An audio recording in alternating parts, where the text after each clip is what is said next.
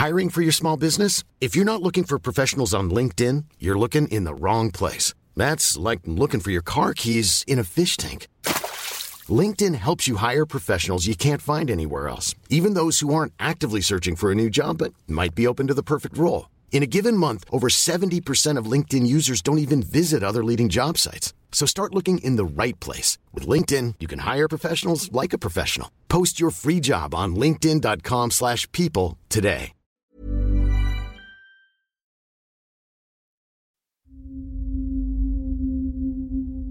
Bulong. Naranasan niyo na ba ang minsang may tumawag sa iyo pero wala namang tao? O kaya naman mga sumisitsit pero wala ka naman ibang kasama? Hindi ba't nakakatakot? Pero ang mas nakakatakot ay yung magpakita sa iyo ang nilalang na tumatawag na ginagaya pa ang itsura ng kakilala mo. Kagaya ng unang kwento na ibinahagi ni Natalie. Mga pagtawag kay Lolo Nanding. Magandang tanghali po, Sir Jupiter. Isa po akong masugid na tagahanga ng inyong channel. Gusto ko pong ibahagi ang kwentong laging ikinikwento ng aking lolo na sa tuwing naaalala ko ay kinikilabutan pa rin ako. Tawagin niyo na lang po ako sa pangalang Natalie. At ito po ang kwento ng aking Lolo Nanding sa bahay nila sa Cebu. Si Lolo po ay isang trabahador noon dito sa Maynila. Matagal na rin po siyang hindi nakakauwi sa Cebu sa kadahilan ng hindi ganoon kalaki ang kinikita niya bilang isang tindero sa palengke.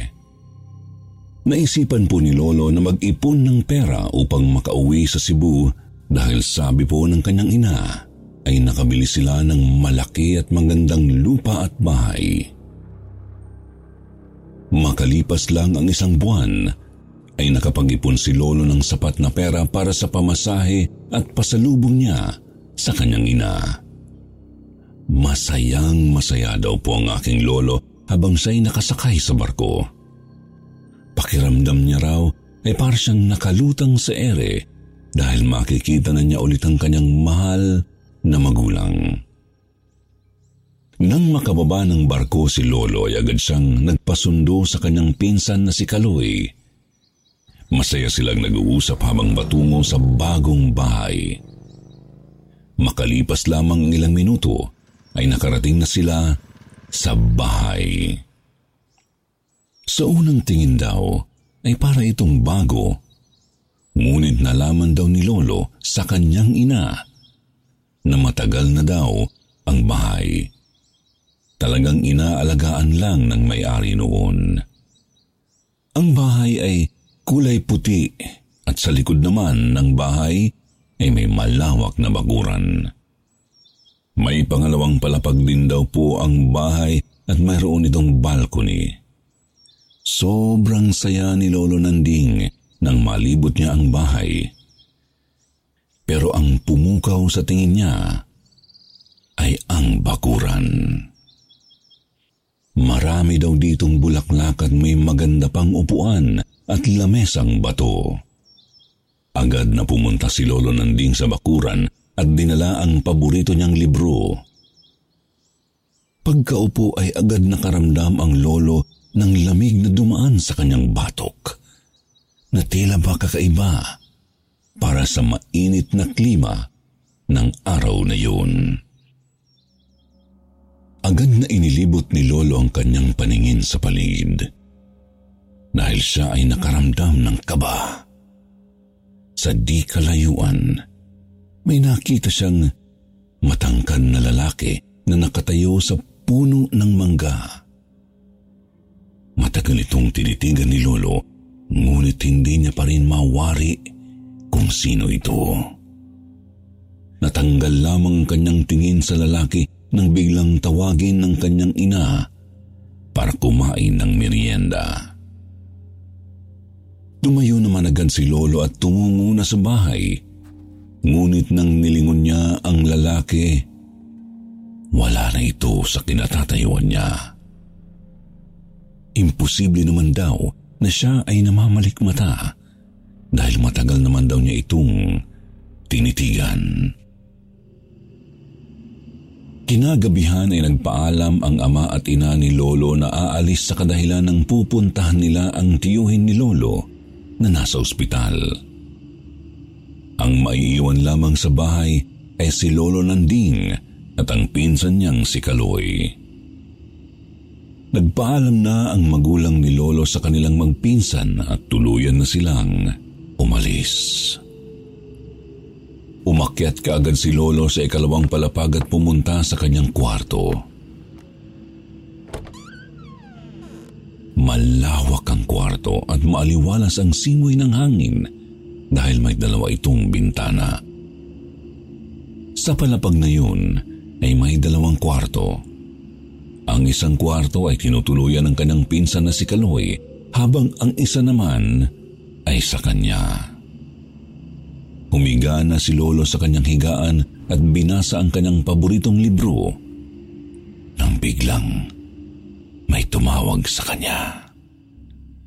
Boses daw ni Kaloy ang kanyang naririnig na tumatawag sa kanya. Nagtataka raw siya kung bakit siya nito tatawagin. Bahagya pa siyang nainis dahil naaabala ang pagbabasa niya ng paboritong libro. Pero agad din naman siyang tumayo sa higaan at lumabas ng kwarto para puntahan ang pinsan. Pagkasara niya ng pinto ng kanyang kwarto ay tinawag na naman siya ng kanyang pinsan. Ang boses daw ay nanggagaling sa unang palapag, kaya pinuntahan niya ang pinsan doon. Pababa na sana si Lolo sa hagdan nang biglang may sumitsit sa kanya mula sa kwarto ni Kaloy. Nakita niya itong nakasilip sa pintuan ng kwarto nito, ngunit kalahating katawan lamang nito ang nakikita. Nakaramdam ng kilabot si Lolo nang makita ang kanyang pinsan na nasa kabilang kwarto lamang. Sinabihan siya nito na huwag daw bababa dahil narinig din daw nito ang boses na yun. Sinabihan pa siya nito na doon na lang muna sa kwarto nito. Dahil sa takot, agad namang sumunod si Lolo. Pero pupunta na sana siya sa kwarto ni Kaloy nang bigla na naman siyang tinawag ng boses na nasa unang palapag. Inis na ang tono ng boses na ito na sinabing kanina pa raw ito tumatawag. Bakit hindi pa bumababa? May kung anong inihihingi ito ng tulong kay Lolo, kaya pinagmamadali siya nitong bumaba na. Ang boses ay lalong nagalit at palakas ng palakas. Nilingon muli ni Lolo ang kwarto ni Kaloy at nakasilip pa rin doon ang kanyang pinsan. Ang mga mata nito ay nanlalaki at nanlilisik. Hindi alam ni Lolo ang gagawin, kaya tumakbo na lamang siya patungo sa kanyang kwarto at kinandado ang pinto. Isinara rin niya ang mga bintana at nagdasal ng mataimtim at saka nahiga sa kanyang kama. Binalutan ni Lolo ng kumot ang buong katawan habang patuloy pa rin sa pagdadasal. Patuloy pa rin siyang tinatawag ng boses na yun. At maya-maya ay may narinig na siyang kumakatok sa pinto ng kanyang kwarto. Galit nitong pinabubuksan kay Lolo ang pinto.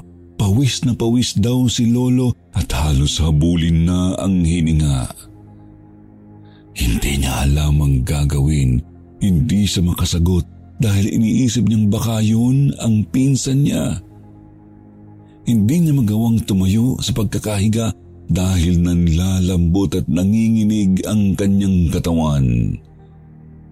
Hinayaan niya lang na tumawag ng tumawag ang boses sa labas ng kanyang silid hanggang sa hindi niya namalayan na nahimatay pala siya. Nalaman na lamang niya dahil ginigising na siya ng kanyang mga magulang. Hindi niya na napansin na umaga na pala. Hindi na raw naikwenta ni Lolo sa iba ang pangyayaring yun, pero nakatutuwa dahil sa akin ay ibinahagi niya.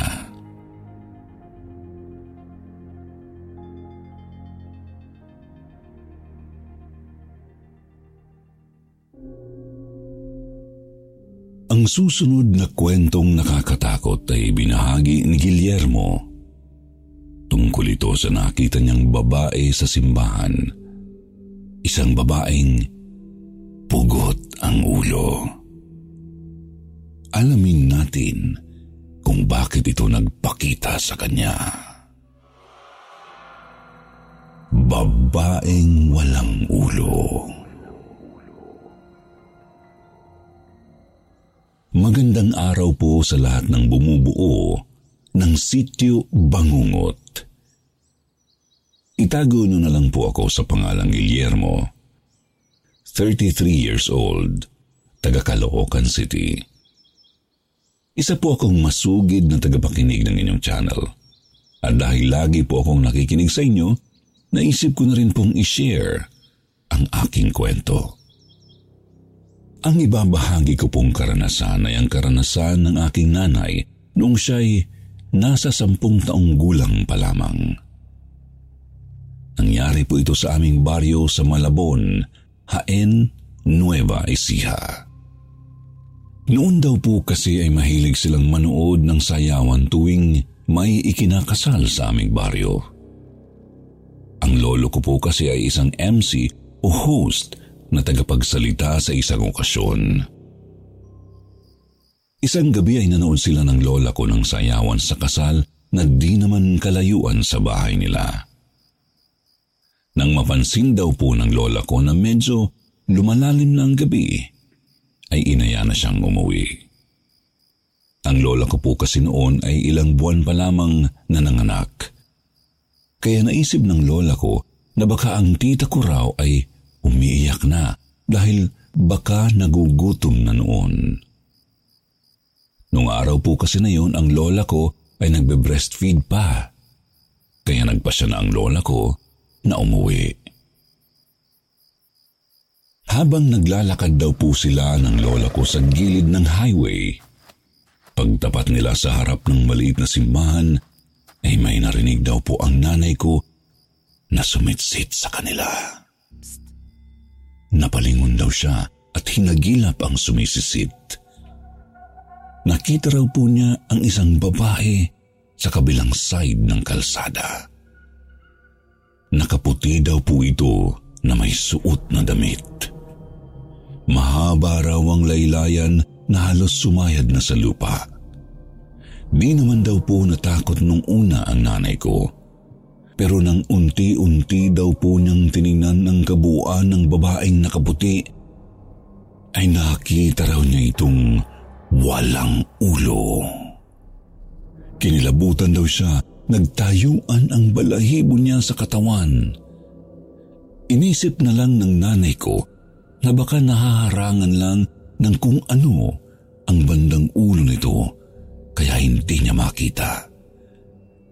Pero nang nilibot niya ang kanyang paningin sa lugar, wala naman daw ni isang pwedeng makatakip o makaharang sa ulo nito para dahilan na hindi niya makita. Dito na nakumpirma ng nanay ko na wala talagang ulo ang babaeng nakaputi. Animo'y sumasayaw pa ang palda nito at parang tinatangay ng hangin. Gayong wala naman daw umiihip na hangin ng mga sandaling iyon. I'm Sandra, and I'm just the professional your small business was looking for. But you didn't hire me because you didn't use LinkedIn Jobs. LinkedIn has professionals you can't find anywhere else, including those who aren't actively looking for a new job, but might be open to the perfect role, like me.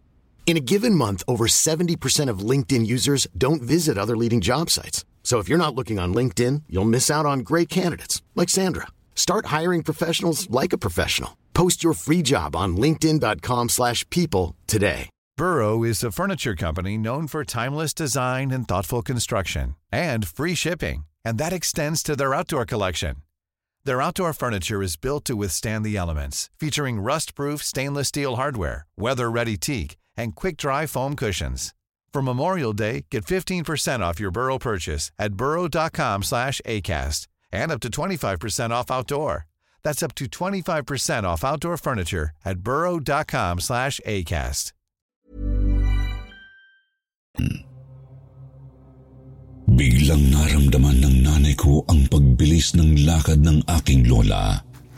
Mabuti na lamang ay malapit na sila sa kanilang bahay.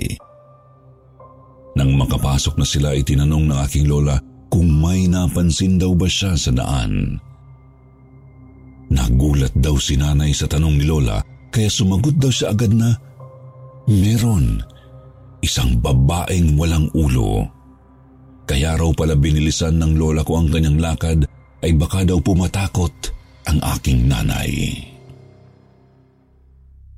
Kinabukasan nagtanong-tanong sila sa kapitbahay kung may nakita silang babaeng walang ulo doon sa pagtawid ng simbahan. Natuklasan nila na hindi lang pala sila ang pinagpakitaan ng babaeng ito. Minsan pangaraw ay nag-iiba-iba ito ng pwesto. Minsan, nasa harap daw ng simbahan. At kung minsan naman, ay nandoon sa pagtawid ng kalsada sa tapat din ng simbahan. May nagsabi pa na baka daw ang babae ay ikakasalsana noong unang panahon.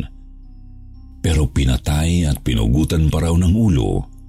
Kaya tuwing may kasalan, ay nagpapakita ito sa mga tao.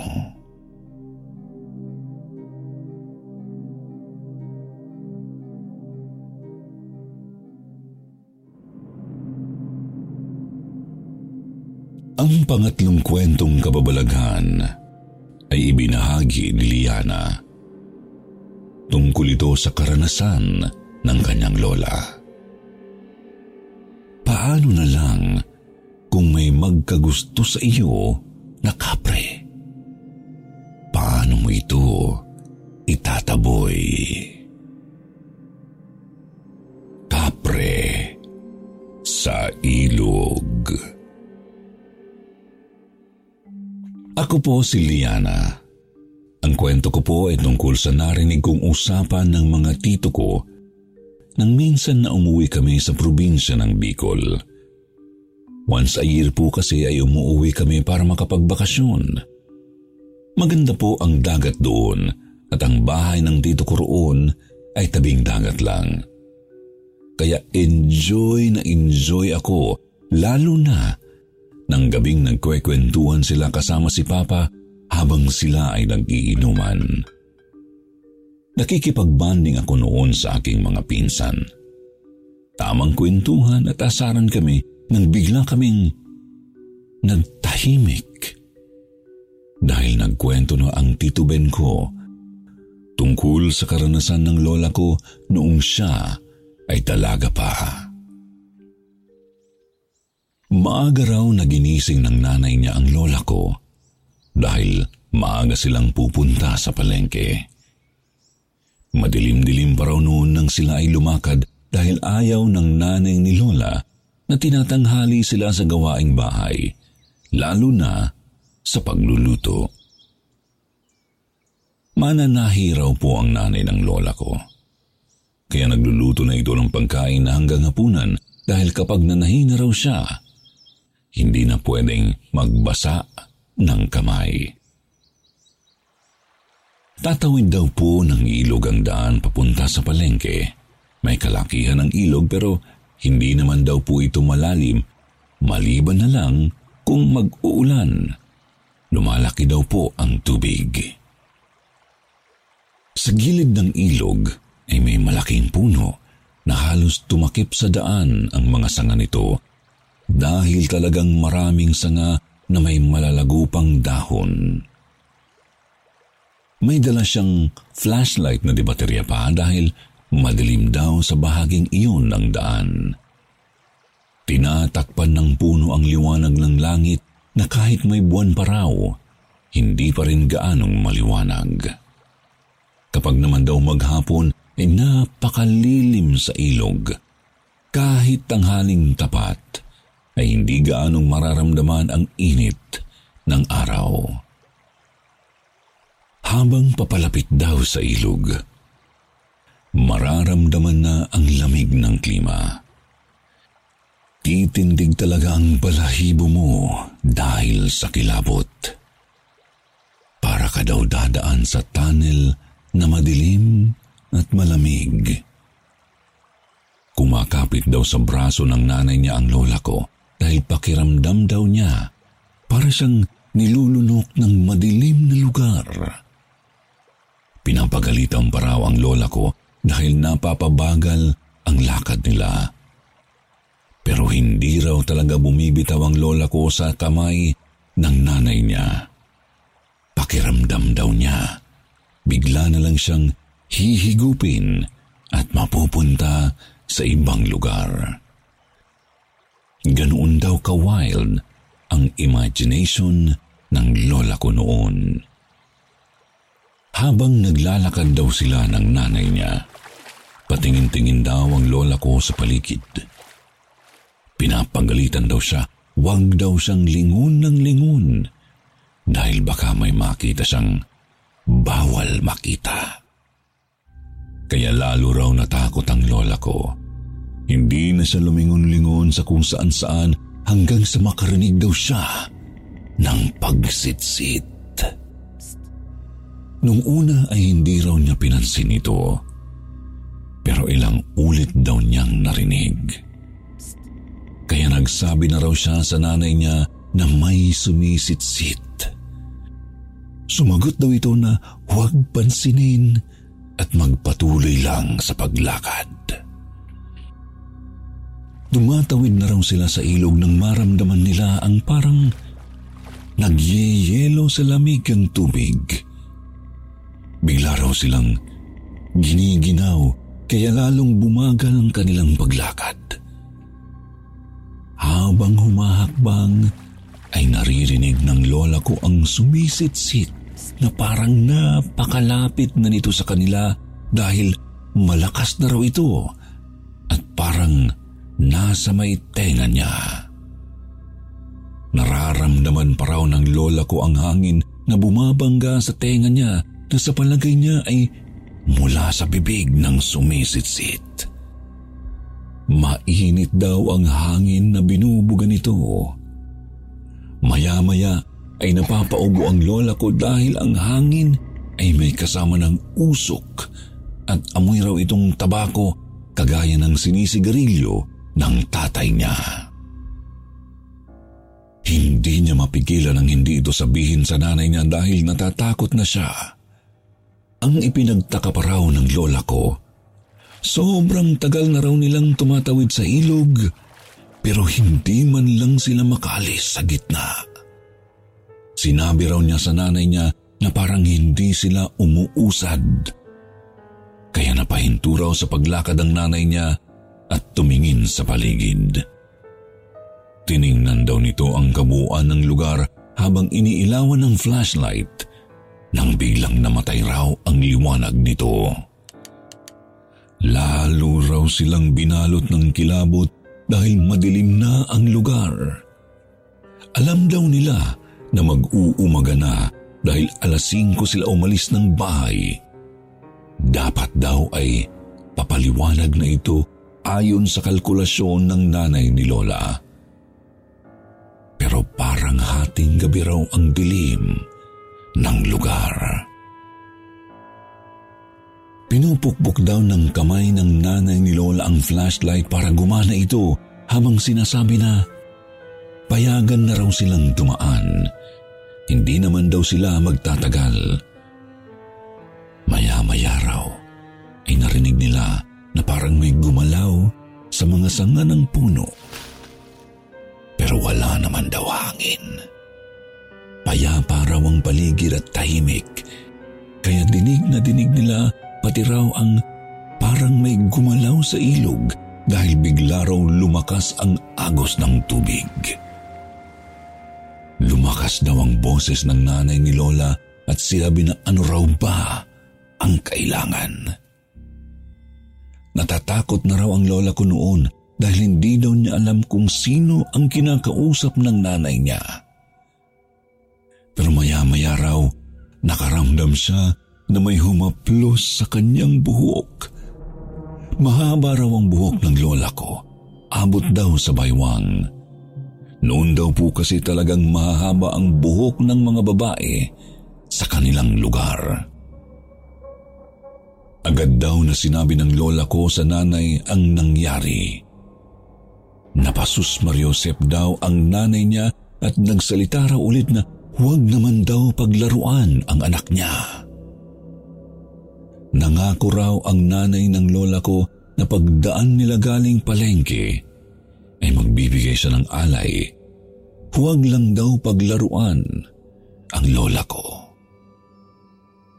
Kinilabutan daw ang lola ko dahil sa mga sinasabi ng nanay niya.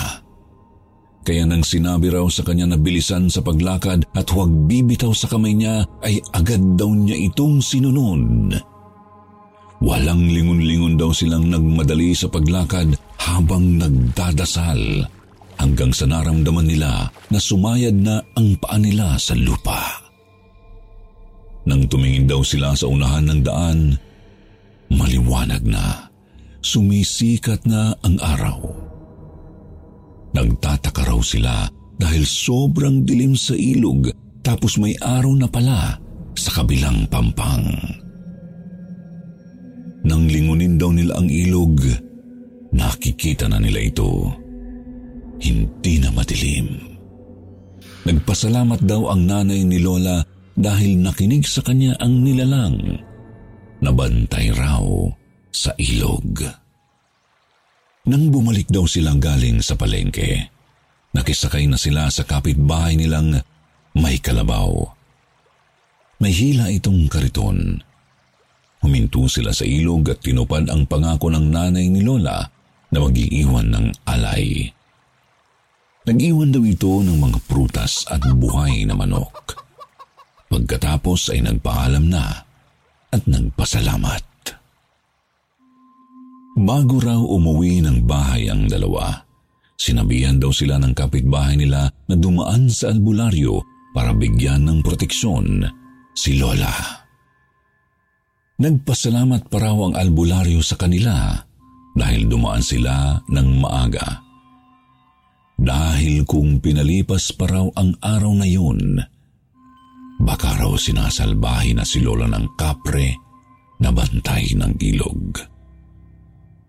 Nagustuhan ng kapre si Lola. Gustong-gusto raw nito ang kanyang buhok. Tinawas ang lola ko at binigyan ng proteksyon para hindi gambalain ng kapre.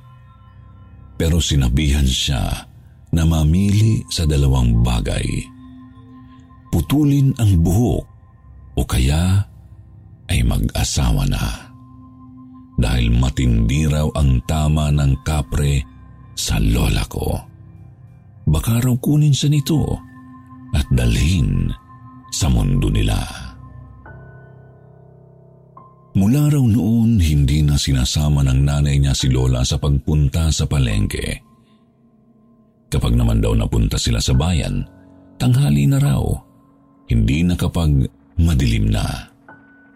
Mas pinili raw ni Lola na putulin ang kanyang buhok kaysa mag-asawa sa lalaking hindi naman gusto.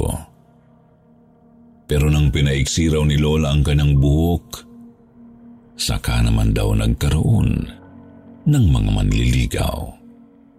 At isa na raw doon ang lolo ko. Hanggang dito na lang po ang aking kwento at marami pong salamat sa inyong pakikinig.